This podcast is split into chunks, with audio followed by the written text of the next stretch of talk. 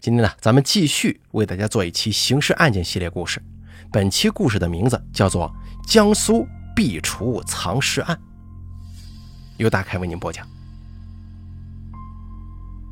二零一七年八月三十日八点左右，江苏省苏州市公安局姑苏分局关前派出所接到一名群众报案，报案人王某说，他的租客方某已经失踪三个多月了。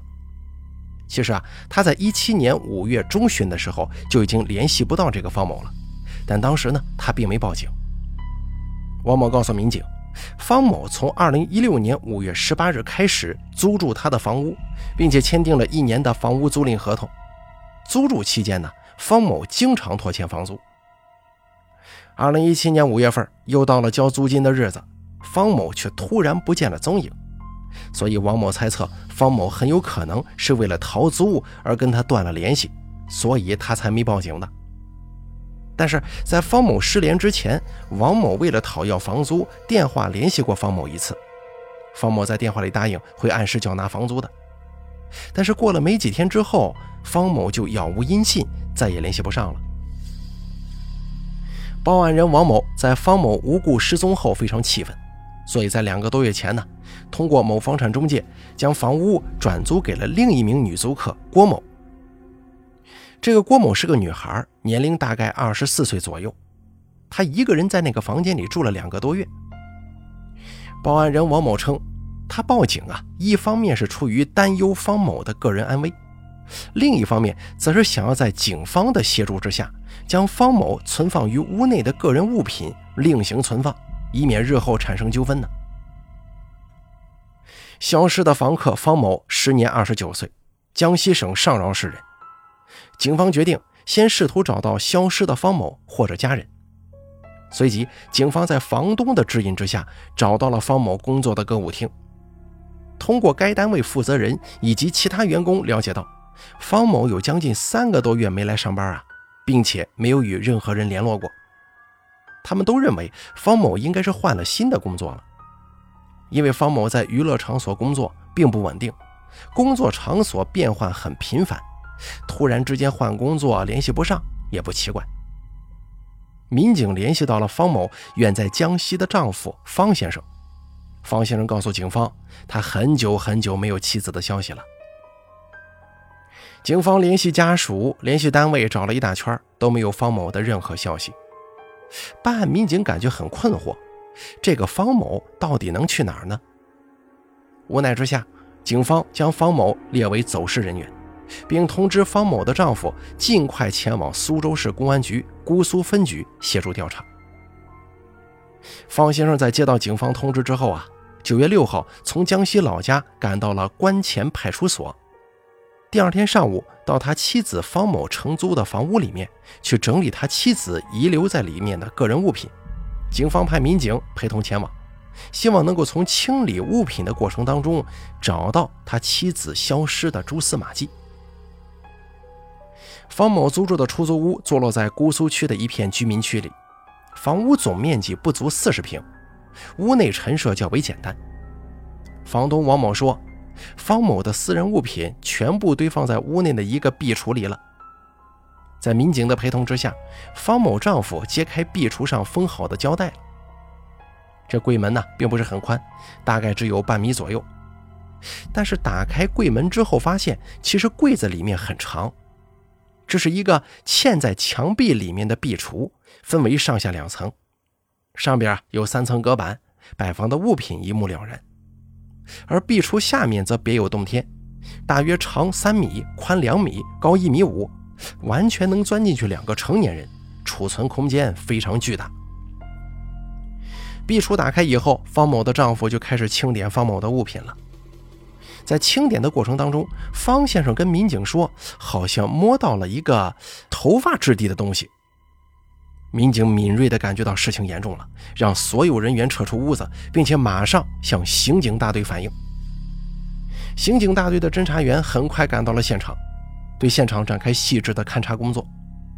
技术人员进入储物柜之后，发现了一个柱状物体，外面包裹着被褥，两边还套着黑塑料袋。这个柱状物体跟人的身高、体型都是高度相似的。当民警把这个柱状物体从壁橱内抬出以后，将缠绕在被褥上的透明胶带一层一层的打开，赫然发现里面包裹着的是一具女性尸体。结合尸体腐化的程度跟当地炎热潮湿的气候，死者死亡应该已经有几个月了。警方立即封锁现场，并且把尸体带回分局进行检验，很快就有了结果，尸体正是失踪的方某。经过法医鉴定，方某死亡时间约为两到三个月之间，致命伤是颈部和左前胸的两处锐器伤。凶手非常冷酷和残忍的。因为他在作案以后，把现场整个打扫了一遍，又把尸体进行了处理，而且把尸体藏匿在这个小橱柜里头，导致尸体很长时间内没有被发现。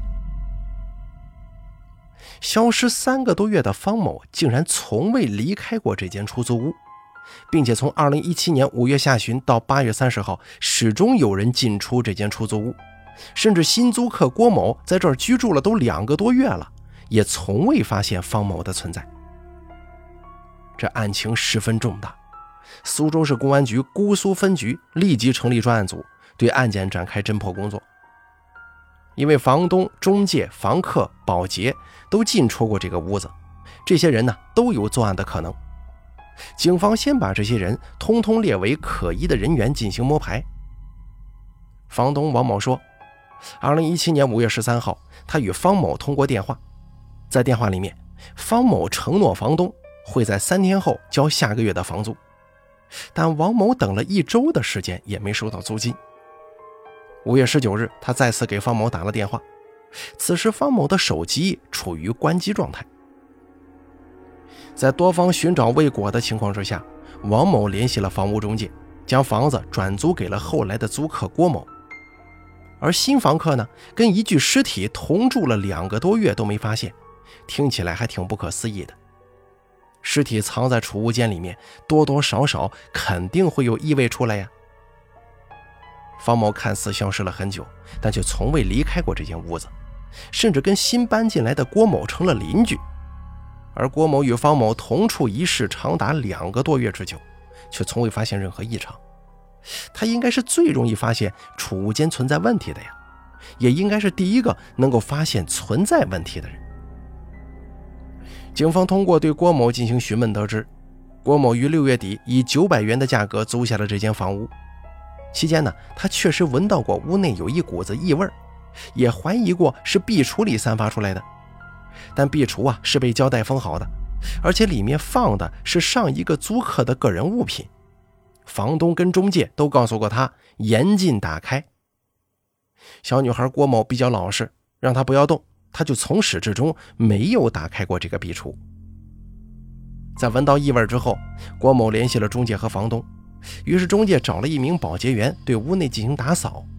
保洁阿姨把有味道的原因归结于下水道反味儿，因为五至七月份的时候，当地属于梅雨季节，非常潮湿。唐桥弄是一个老小区了，房子比较老旧，而这边有时候经常会有一些小动物，像小老鼠之类的。死掉会散发出一些臭味来，很正常。据了解，打扫卫生的保洁员也没有打开过这个壁橱，只是简单的擦了擦，开了窗，通了通风。房东自己也打扫过这个房子，包括这个租客郭某，他也打扫过多次了。看似简单的清扫，却导致案发现场的作案痕迹遭到毁灭性破坏，让警方的调查有些无从下手。除此以外，由于案发时间已经过去三个月之久了，这也给警方的侦破工作带来了很大的困难。因为现场附近的监控录像已经被覆盖掉了。尽管如此，姑苏警方没有放弃一丝线索，重新对案发现场进行了缜密的现场侦查工作。终于在几个小时的细致勘查之后呢，在屋内的角落里发现了一卷没有用完的胶带纸。并且从中提取到了一枚指纹。因为尸体被胶带捆绑，所以警方认为能在胶带上留下这枚指纹的，应该就是凶手了。尽管有了这一枚关键性的指纹，但是经过比对，凡是进过这间屋子里的人都与之不匹配。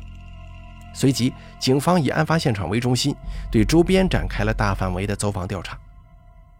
据方某的邻居说，方某这个人呢，朋友很多的，经常有人出入他租住的房屋，而往来最为频繁、令他印象最深的是一名年龄较大的苏州本地男子，年龄大约在六十岁上下。民警通过调查了解到，该男子姓鲁，时年六十七岁。警方找到卢某询问的时候，他也承认跟方某啊相当于是情人关系，但前段时间两个人发生了一些矛盾，冷战了一段时间就没再联系过了。据了解，卢某与方某发生矛盾是在五月初，起因呢是方某与一位潘姓男子关系十分亲密，在一段时间的争吵以后，卢某便不再与方某联络了。经过调查，警方发现卢某所说属实，随即在继续深入调查卢某的同时呢，就找到了卢某口中的潘姓男子。他同样说在跟方某交往，但在交往的时候啊，他并不知道方某住在哪里，平常交往也不是特别的多了。在将卢某、潘某与现场遗留的指纹进行比对以后，警方发现两个人似乎都与本案无关。而就在这个时候，方某生前的同事向侦查员反映了一条重要的线索。方某生前曾经向小姐妹说过，新来了一个男生跟他交往，而且还交往的比较好，两个人呢像在热恋中一样。这个男的也比较帅气，对她温柔体贴。他还跟小姐妹说，他甚至都打算跟这个男人结婚了，要跟他去买房子。据方某同事反映。这位令他心动的男子三十岁上下，听口音像是东北人，也是方某诸多交往者里面最为年轻的一个。方某每次提起他，满脸都洋溢着幸福，但他究竟叫什么名字，住在哪里，就不得而知了。警方在调查的过程当中，与死者接触过的其他男性朋友，基本很容易就能找到。而最后跟他接触的这一位关系密切的男性朋友，就像是人间蒸发似的，到处找都找不着。方某现任男友的突然消失，引起了警方的高度重视。按正常来说，如果在热恋之中，女友失踪，他应该非常着急，甚至应该主动向警方报警寻求帮助啊。而他呢，没有任何动作，也消失了。此时，警方在方某手机当中发现一个与方某同事们口中所说的神秘男子十分相似的人。该男子姓王，辽宁省大连市人。从两个人的聊天记录当中看得出来，两个人为恋人关系。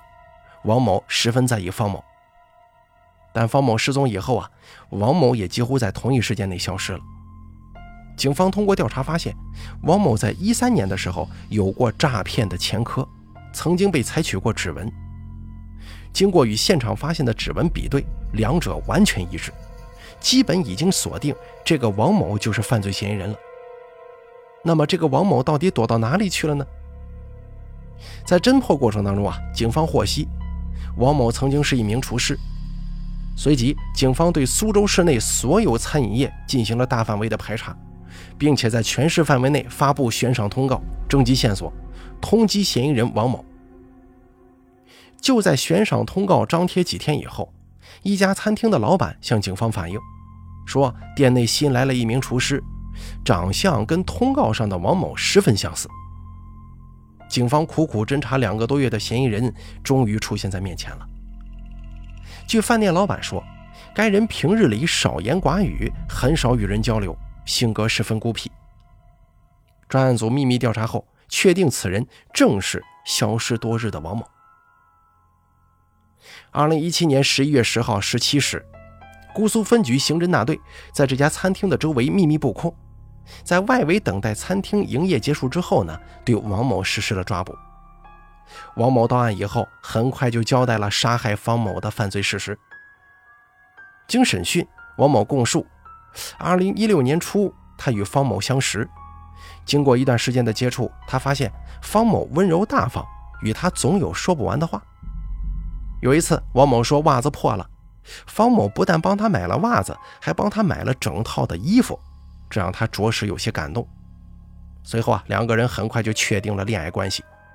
王某甚至将自己装扮成一副很有钱的样子，对方某几乎是有求必应。王某说，他每个月给方某三千块钱，甚至想把每个月赚的钱都交给他。为什么呀？因为他实在是太爱这个方某了，想要养他，想要照顾他。而方某呢，在受到了王某的这些恩惠之后，实际上也动心了。但随着长时间的相处，方某很快发现王某这个人呢，并不是很富裕的，而方某花钱大手大脚，王某辛苦赚来的工资并不能满足于他，两个人之间逐渐产生了矛盾。但是方某也处于一个比较矛盾的状态，他跟着前面那些岁数比较大的男性朋友又断不了关系。二零一七年五月十六号上午八点钟，王某与方某再次发生了激烈的争吵。在争吵过程当中，方某说出他是有家庭、有婚姻的，并不是独身一人。一听之下，这还得了啊！恼羞成怒的王某觉得感情受到了欺骗和伤害，恼怒之下将方某捆绑并杀害。他作案以后，并没有慌慌张张的逃跑，而是静下心来对现场进行了仔细的打扫。他把尸体用胶带、被褥进行了包裹，并把尸体隐藏在柜子里，再把柜门锁好，然后就像什么事都没发生一样离开了现场。在二零一八年十二月二十四号，江苏省苏州市中级人民法院依法作出判决，被告人王某犯故意杀人罪，判处死刑，缓期两年执行，并剥夺政治权利终身。好了，咱们本期刑事案件故事呢，就说到这儿了。非常感谢大家的收听，咱们下期节目不见不散。